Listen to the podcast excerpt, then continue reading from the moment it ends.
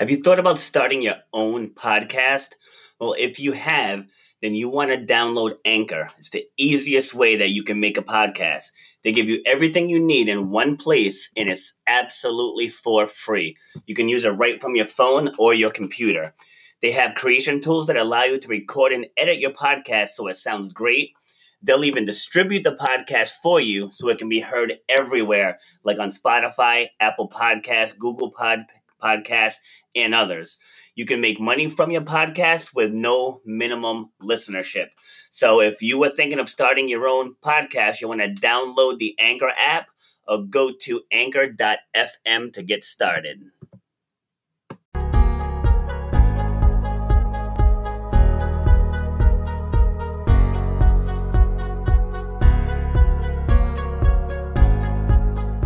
How we doing? This is Rob Foster with RBF Fitness and Nutrition.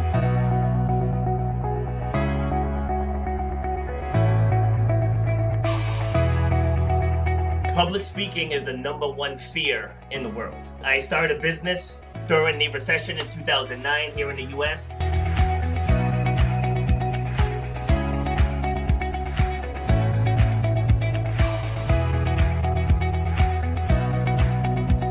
people upgrade their iPhones, they upgrade their Androids, they upgrade their laptops, but yeah. they're operating with the same brain that they operated with for the last decade. You should know the value that you bring to the marketplace. You know what your passion is. You know why you do what you do. So racism, it's out there, but it doesn't have to stop you. Just because somebody might look at you a certain way, that doesn't have to stop your forward progress. I mentor people with master's degrees, with PhDs, and I help people who have been in business for a long time. I have deal with, with the nutrition store maybe a half mile away from my facility, and we, we cross promote. You know, we help out to give our clients what they need. That's where, where you have to eliminate the excuses. You got to make that game plan. Say, for me to get to that point.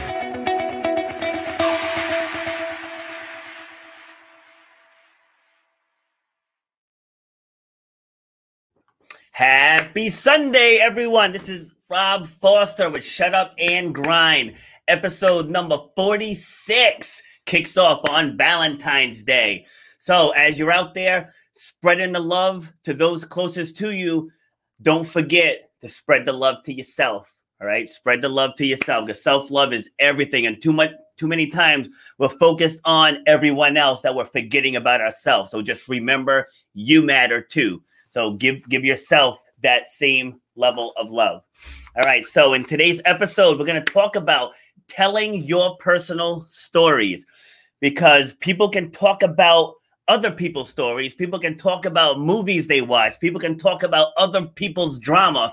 But when it comes to speaking about yourself, that's where people need work. And as you all know, I just recently created a program called Speak About Yourself Out Loud, where I teach you exactly how to do that, how to take the good, the bad, and the ugly that is hiding in the depths of your soul and package them together to change other people's lives. So no matter what you're dealing with inside, whether it's hurt, whether it's anger, whether it's it's resentment, no matter what it is, we can teach you how to package that and change your own life because that weight will lift from you, but to help change other people's lives who may be going through something similar. And to help me have this discussion today, I found someone who also helps people tell the stories of their life. Let me get the live feed up here. That's why I keep looking down. Your personal stories. No, we forget stuff every now and then, but that's okay. We're all human. All right, so now coming to help me have this conversation, she has a master's degree in creative writing. She's a lifelong writer, she's a writing coach, she's a facilitator of the law of attraction, and as I said, she's a storytelling coach. So please welcome to the show, Tina DeMarco. welcome. Oh, thank you. That was quite an introduction. I really appreciate it. Thank you, thank you. Yeah, people That's people awesome. get people get a kick out of my my intros. Your intro's awesome. I've never been introduced like that, and already it's giving me a sense of of um, power, a sense of individual power, individual um, pride. You know. Yes. Um, yeah, exactly. Yeah. And and as you know, being a, being a storytelling coach, so many times we do amazing things as just human beings, but to us, it's day to day, and we don't realize how amazing it actually is. So Right. when you hear so- somebody, sorry, when you hear somebody else in- introduce you, it's like, wow, I'm, I'm kind of awesome.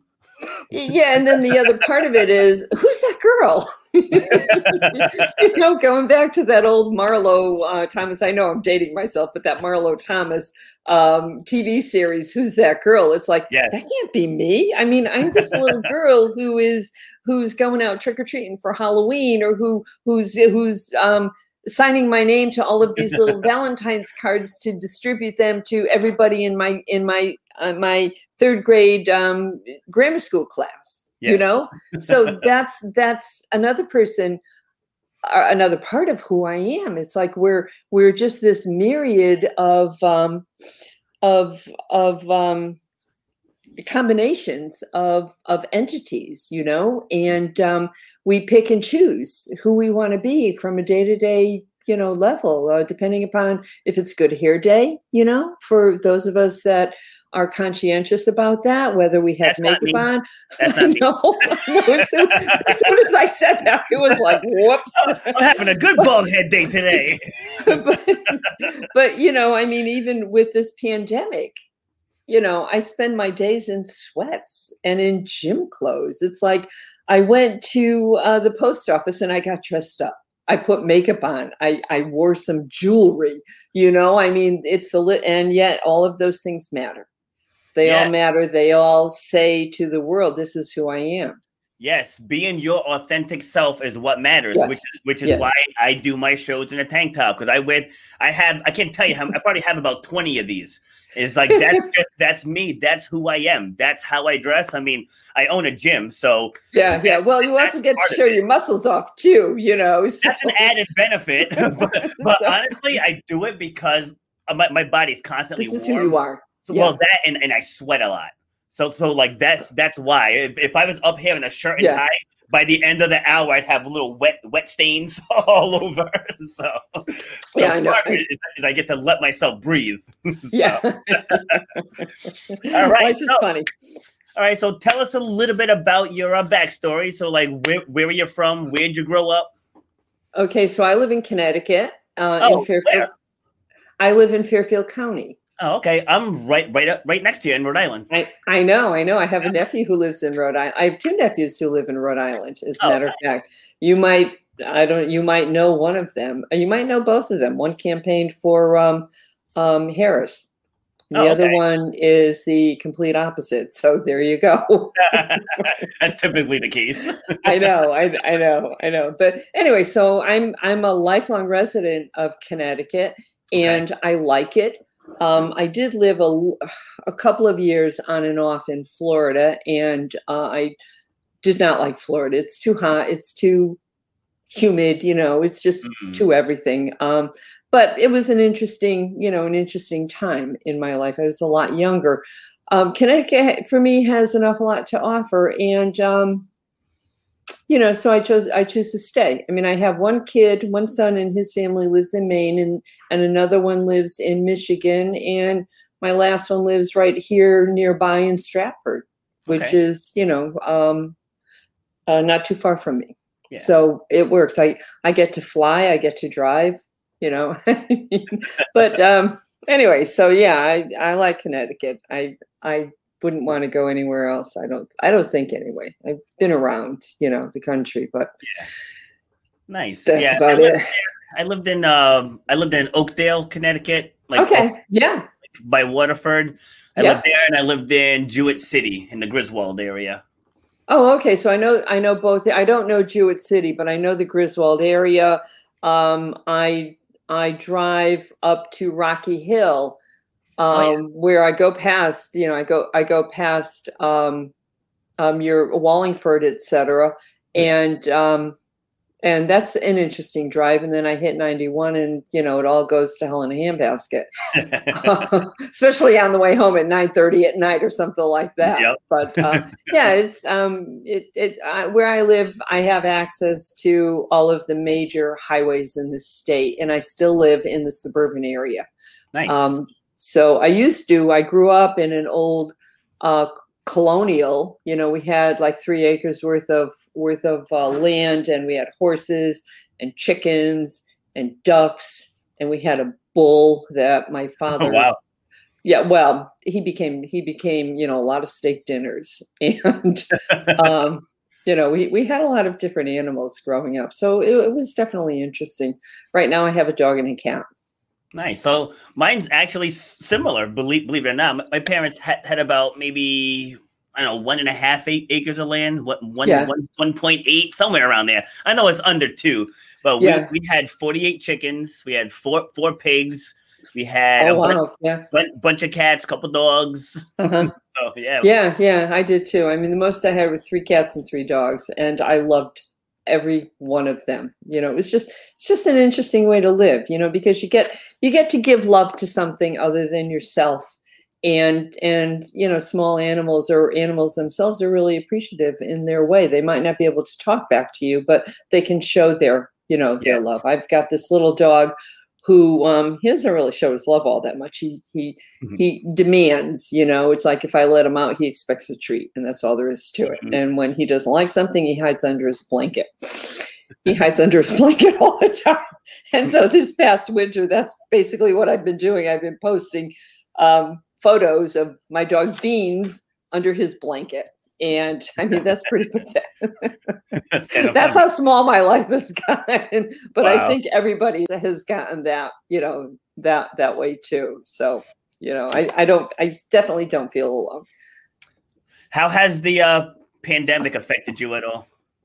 Um, well, I, I didn't realize it, but I did go through periods of of um, I'm going to say depression, but I didn't I, I didn't know it at the time. Just feeling small, you know. I wasn't going out, and I still don't go out all that often at this point. I got my first shot yesterday, so in about another month, um, I'll be a lot more mobile, you know. Um, but I I I stopped going to the gym and I've gained some weight, like most other people have. I take my dog out for a walk, depending upon the weather.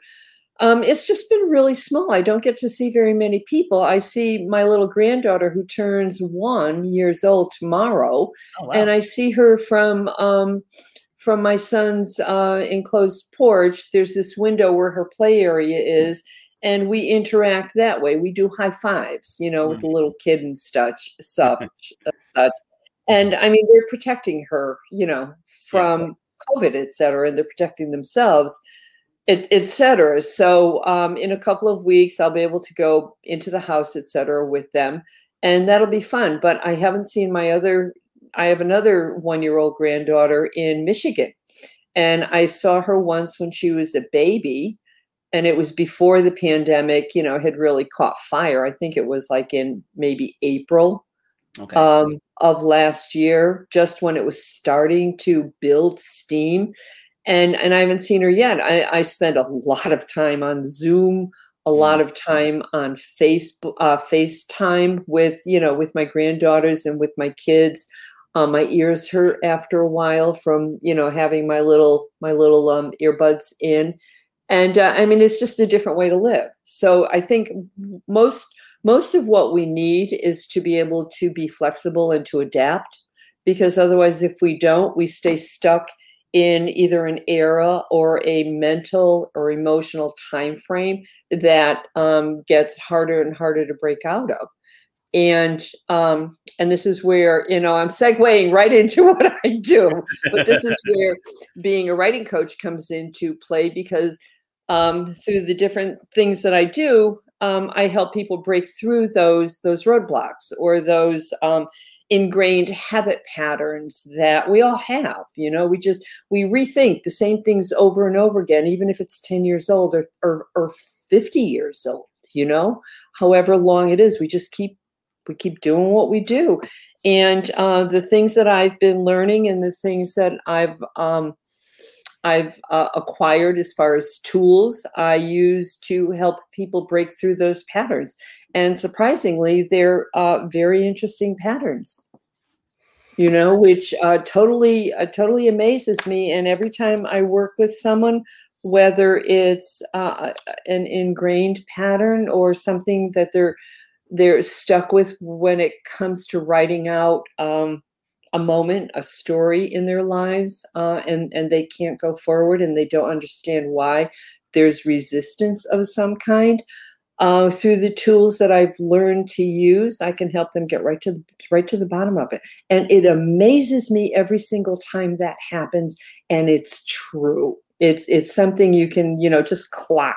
You can take it right to the bank with you. And I watch my clients, or I watch um, people that I have um, gift calls, practice sessions with, uh, change. You know, they light right up after a while, and it's it's just amazing you know um and and that that keeps me going because it's like yes you know we all have a purpose we all matter we all have a voice we we we um got our voices you know we acquired our voices the minute we were born and how we use them or don't use them um, depends upon the environments and the um, um, the the moments you know that we have within our lives well that you know I want to expand on that there for a second because you, you said you said a key key sentence there, or I guess it's a phrase.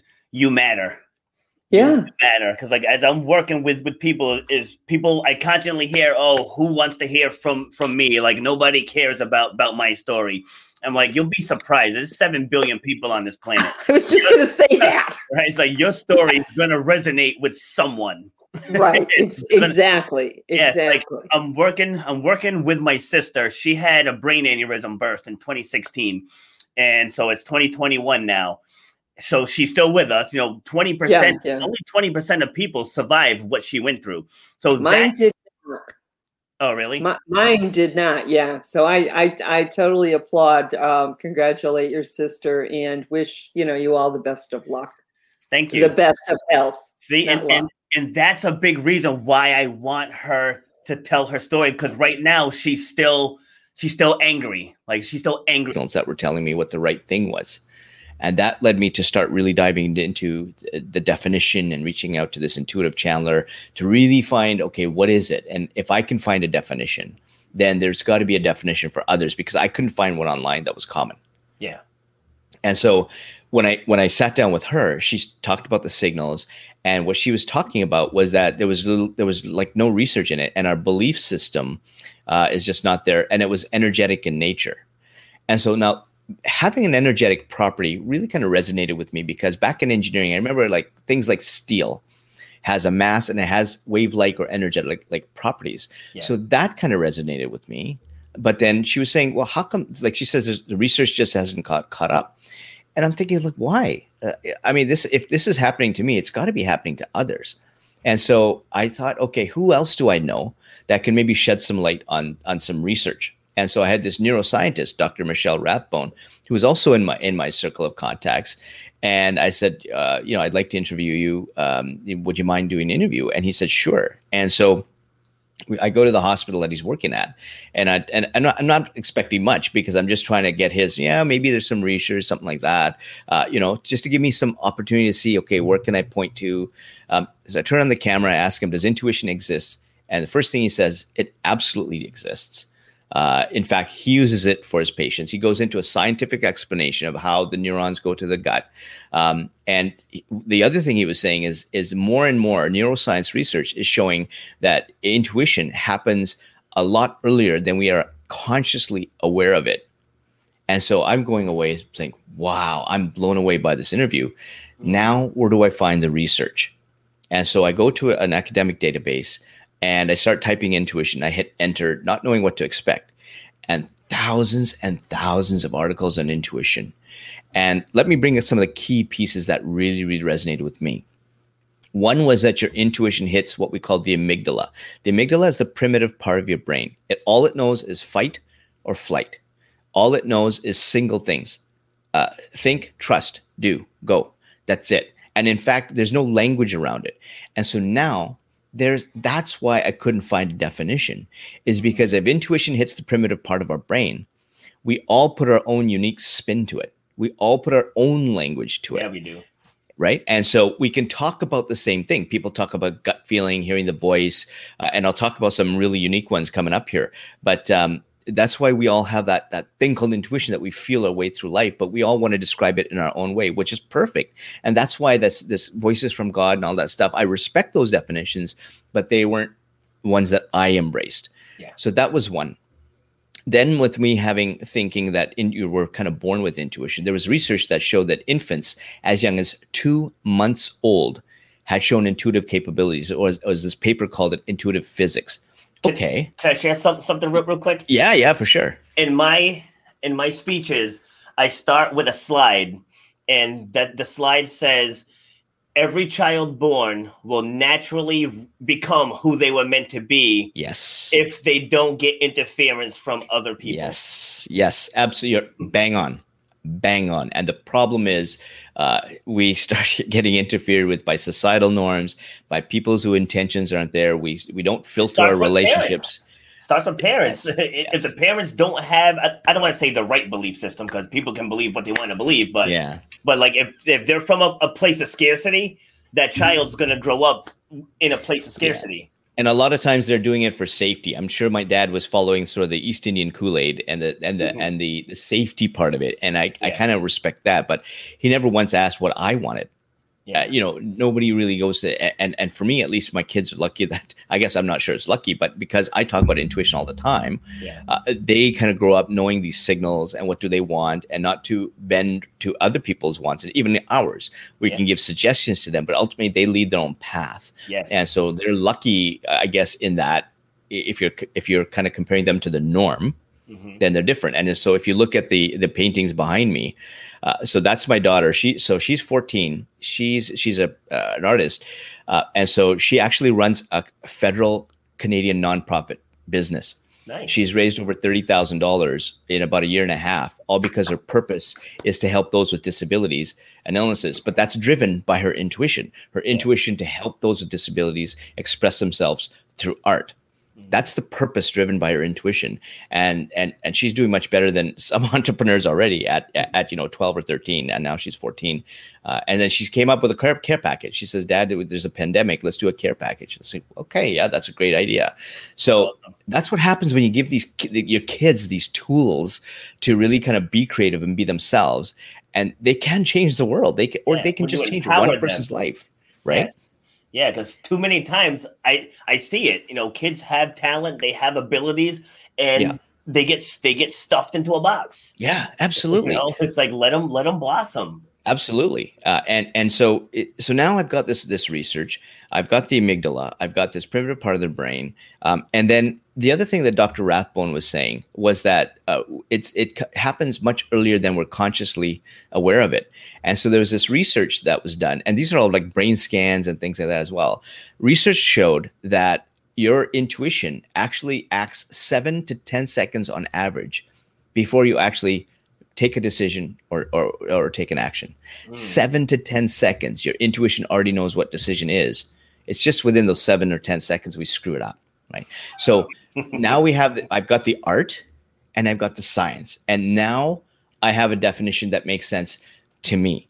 Yes. So now I'm thinking, okay, let's take a look at these signals. And so the, one of the characteristics of these signals is that they're both positive and negative. And so if you look at positive signals, positive signals are the ones that tell you what the right decision is to make. So that voice that I had in my head. Um, and so other signals that I have are like the dots connecting, a sense of flow. And I've even had one CEO. Uh, he's now moved on to another. Uh, it's a sort of a, an online clothing uh, thing, but he sees this omen that comes up on his right shoulder. No shape, no color, but whatever he's doing, if he's hiring someone, if he's bringing in a partner or working with a vendor, and this omen pops up, then he, he just says yes to whatever's happening. That's his positive signal. I have a singer songwriter that sees an orb, an actual floating orb. So again, specific experiences, specific signals, our own definitions. So this is where it's really, really unique. Um, it- and then there's also negative signals. And so the thing with negative signals is that it actually they actually start very subtle in nature. And these are the ones that we miss. So if you listen to Oprah, she calls it a whisper. And it's these whispers that we miss because they're very, very subtle because we're not in tune with our intuition. And if if you miss these small whispers or these subtle signals, they start to get louder and louder and they change until it's tapping you on the shoulder to say, hey, listen, you better listen to me. And I've even had people I've interviewed have gotten into car crashes or at that point they're about to k- take their own lives or it, it gets that severe or just pounding migraines. Uh, but it all started with a whisper and they, they're able to track back to that first decision that they missed, uh, which actually morphed into like migraine headaches or something. Yeah. So uh, and and then for me, so these negative signals are you know sort of the the the, the hairs on my my back, the uh, the neck st- standing up a bit. Um, you know, I do get that gut feeling, which is negative or resistance. Uh, and I had this one CEO that I was uh, he was an entrepreneur I was interviewing, and he didn't know what his signals were. He says, "Sunil, I'm not sure. Like I've never nobody's ever asked me that." But every time we talked about the ventures that he got into for the wrong reasons, either for the money or it was a waste of time, as he's telling the story, he keeps grabbing his ear left earlobe. Mm. And about 10 minutes later, he just says, Sunil, I just realized one of my negative signals is le- my left earlobe getting hot. And he re- now recognizes that when he went into those ventures, he couldn't figure out why why his left earlobe was getting hot all the time. And he's thinking, I got to go to the doctor. And now he also remembers when he's talking to his wife that about those ventures, his left earlobe gets hot. So that's how specific these things c- can get. And so and, and this is where we have to uh, to when we have these signals. Uh, the way that I look at uh, how intuition uh, really operates, it's like driving a car. Okay. So when you drive a car, you turn it on, and then you hear the engine whir, and those are the signals that are telling you uh, whether the engine's good or bad, and then you just drive. You don't necessarily need to pop open the hood to figure out how complex is it. Uh, now, I'm the nerd that that decided to do that. And so I popped the hood on this thing called intuition, and I wanted to really figure out, okay, what actually is it?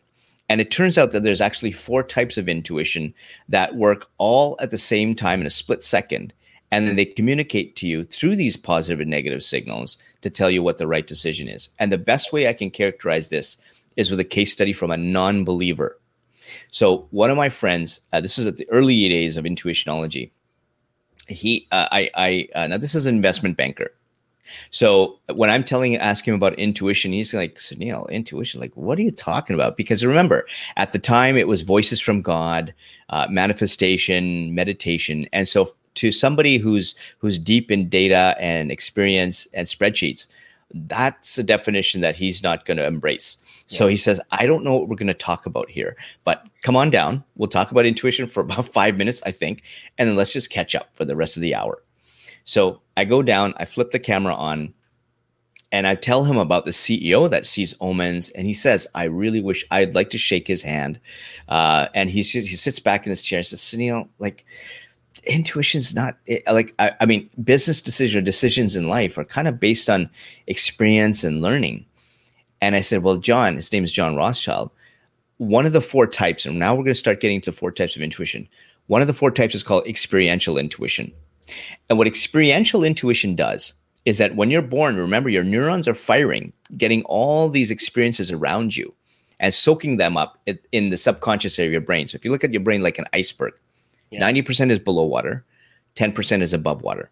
So these experiences are coming in, both learning uh, from college or university or just taking a course or informal street smarts, your experience in jobs or running businesses, go both good and bad uh, and your experiences and others consistently putting all these experiences in.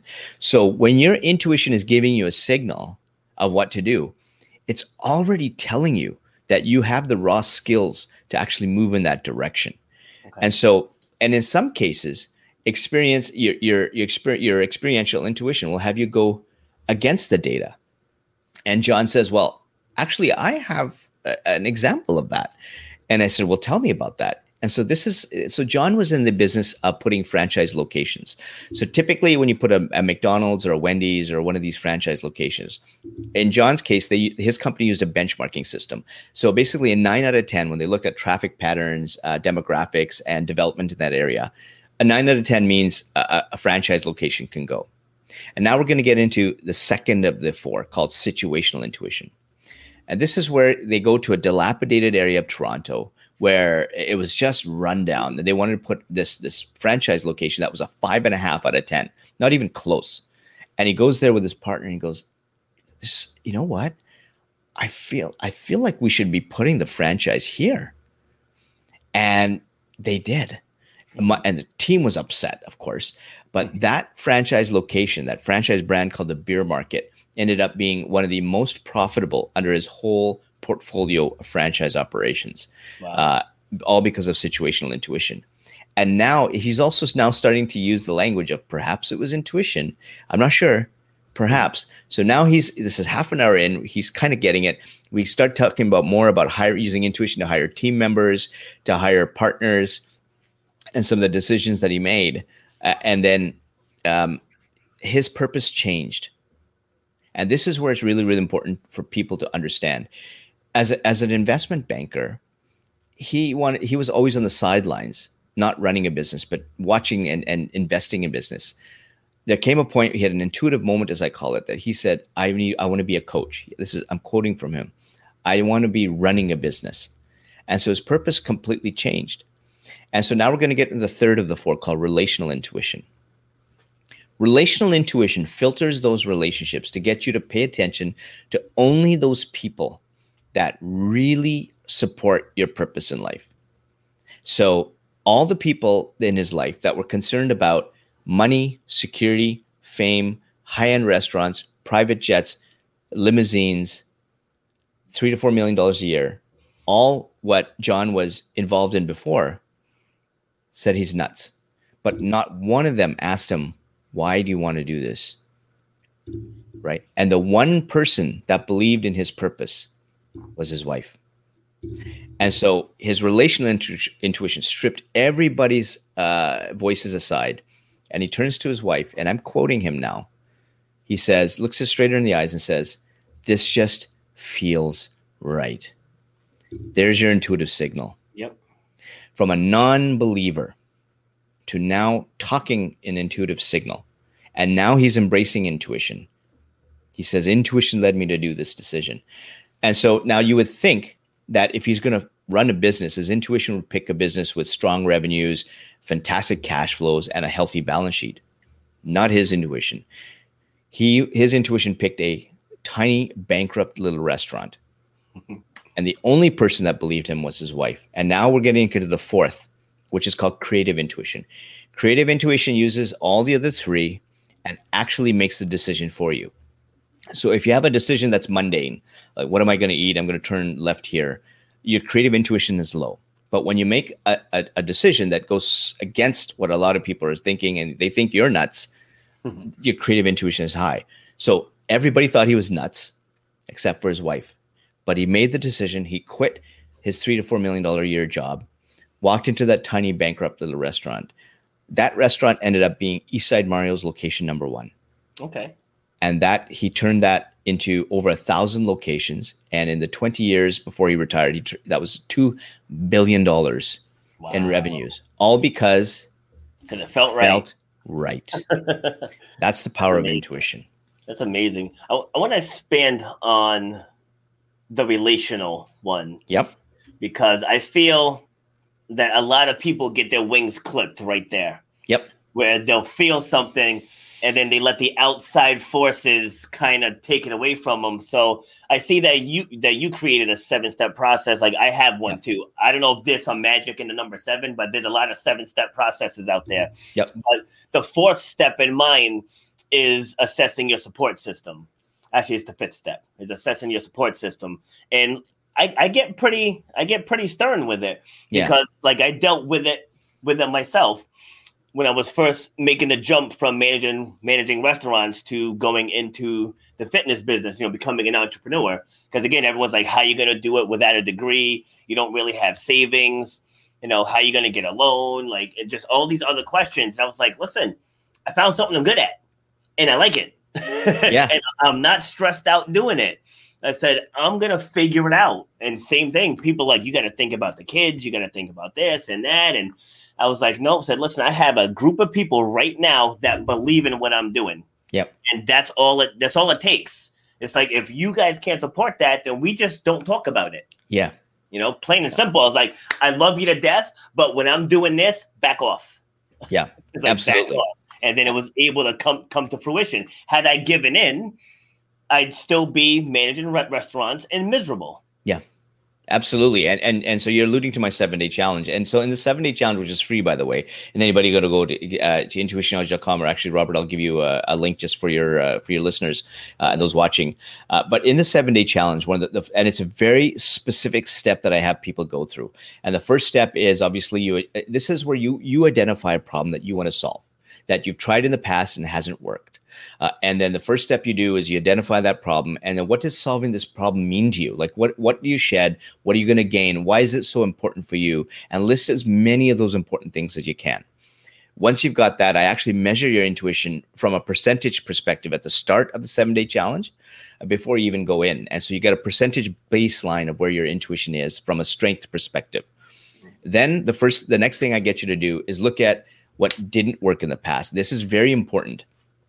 You spend time uh, making sure that you identify what didn't work in the past and what did it feel like when it didn't. And these are now you're identifying those negative signals.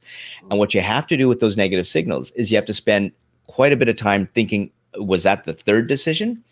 Was that the second decision or was that the first one? Because remember those subtle signals. Yeah. and the, the thing is like you and i can have a voice. Let's say well, it's a voice. And for you that could be signal number one for any negative thing which is perfect but for me let's say that's signal number three and i'm good to go so if if I if this is signal number three for me, what happens is I've missed two signals. If I've missed two signals, I've made two bad decisions. Yeah. So those two bad decisions could result in maybe just stubbing my toe on a wall, or it could be headed towards bankruptcy. I don't know. And so this is very important figuring out what your negative signals are first. Then what you do is you put yourself in an environment where you can think clearly, cut out the noise, and then listen to the positive signals. And what you do is you start to say, okay, how am I going to solve this problem?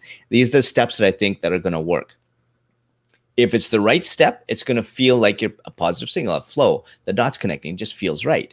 Yeah. Uh, and now that you've done your work on the negative signals, if you put a step there that's not the right one, there's a negative signal that's going to come and say, ah, ah, I, you, I, that's not the right step.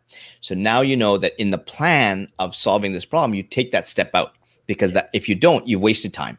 You're going down. You're already making a bad decision, and so your initial negative intuitive signals are telling you don't do that. Yeah. And so once you've got the positive signals, so now you've got your inventory signals. The very next step, and we're talking about uh, about relational intuition, is who's going to solve that problem for you. And what's important in this case specifically is you've identified a problem. Who's going to solve this problem for you? So it could be someone in your inner circle. It could be somebody way off, which is a mentor.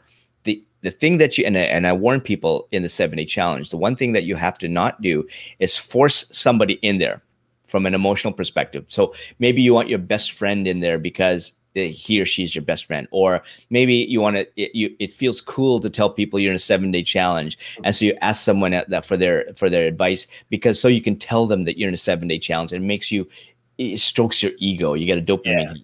that's the wrong reason for doing this. Your intuition has you have to use your intuition to fill and this is where your signals come in. If you ask somebody you think about someone that's going to solve this problem and it's not the right person that negative signal is going to come up. Listen that's an ego hit that person that's not going to solve your problem here. And so once you've got the, the right people in place do you need to change an environment? Uh, do you have to shift your environment in any way to make sure that this thing happens? And the last thing is action. And then i measure your intuitive strength at the end of the seven day challenge and i've had 54000 people now through the challenge. 100% of the time there's been an increase in their intuitive strength in just seven days. And the other thing i have is that i've got two people as that serve as case studies who go through each of these tasks with you to get to uh, what they did. One of them is John Harris, who actually sold his house using the seven day challenge. The very, very first day, uh, he was about to say yes to someone who who threw her a real estate card in his face and was saying, ah, twenty thousand dollars under. That's all you're going to get. I know the market, etc.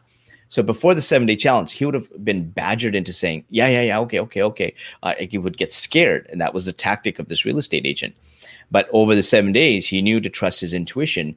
And at the very seventh day, he actually sold his house for fifty thousand dollars over uh, asking on a bidding war. That's a seventy thousand dollar decision. Ten thousand dollars a day is not that bad. Uh, and the other person um, who's a huge fan of what I'm doing is Ashley Michelle. Ashley Michelle. Well, will my sister, brother, mother, father, aunt, uncle, cousin, friend, husband say about what I have to say, how these things impacted these people, but I help them feel safe so that they can write their story and then later on they can decide do I really want to publish this? Do I want to publish it as a legacy? Do I want to know that I have written it and that's all I need for my own transformational healing? Or do I want to um, eh, self-publish this and just give it, give, um, um, give, give copies to my family? You know, I for myself, I would have loved to have had something like that about my parents, and um, about I guess it was about uh, quite a few years ago. I created a um, a DVD, and I took 468 pictures that I had from. This is they were all. I I got to keep them. Lucky me. You know. Now I don't know what to do with them all, but I I had them put into a DVD with music based around it uh, you know, music background. And it started with my great grandparents, my great great grandmother's christening outfit. You know, she was in this picture with the great grandmother and the great grandfather. And then from there, right up until the last kid that got married or whatever it was. But it was an entire family history. And um, and I passed out copies to everyone who came to this to the, our family reunion. I, I knew who was coming, and you know, so I, I had all this stuff prepared, um, and it was amazing. It, it was absolutely amazing because these the all of my relatives they have their history. That's who they are. That's who we all are, and we are one. You know, we are together. So as much as you and I have our differences, we are the same, and I know that you know i know that like i know my own name and a lot of people understand that and there are a lot of people that don't because they're not um, going down to the deeper surfaces of the deeper the deeper areas of their lives they they stop at it's between how do you handle the feelings and how do you get back in the game get back on track because there's this let me just exist. Let me just make it through one more day. There were many days where I had to lie in bed and think of a reason to get out of bed before I got out. Because otherwise, I wasn't sure I was going to make it. Yeah. Um, some other physical manifestations after loss of of this experience are um, flagging energy your energy goes up and down. You never know how much you're going to have. And practically, that's a huge problem because can you count on your being able to serve a client? Will you have enough energy for that? Yep. Um, and what do you do? You know, life has to go on, but some days you can't do certain parts of life. Much harder to reconnect with people much harder to maintain relationships. Yeah. And and people leave because you're too much and it's going on too long. That's just the way it is. So what I do is I, I work with people and in this first stage, the first thing to do is when when the the longing for more gets bigger than the fear, that's the tipping point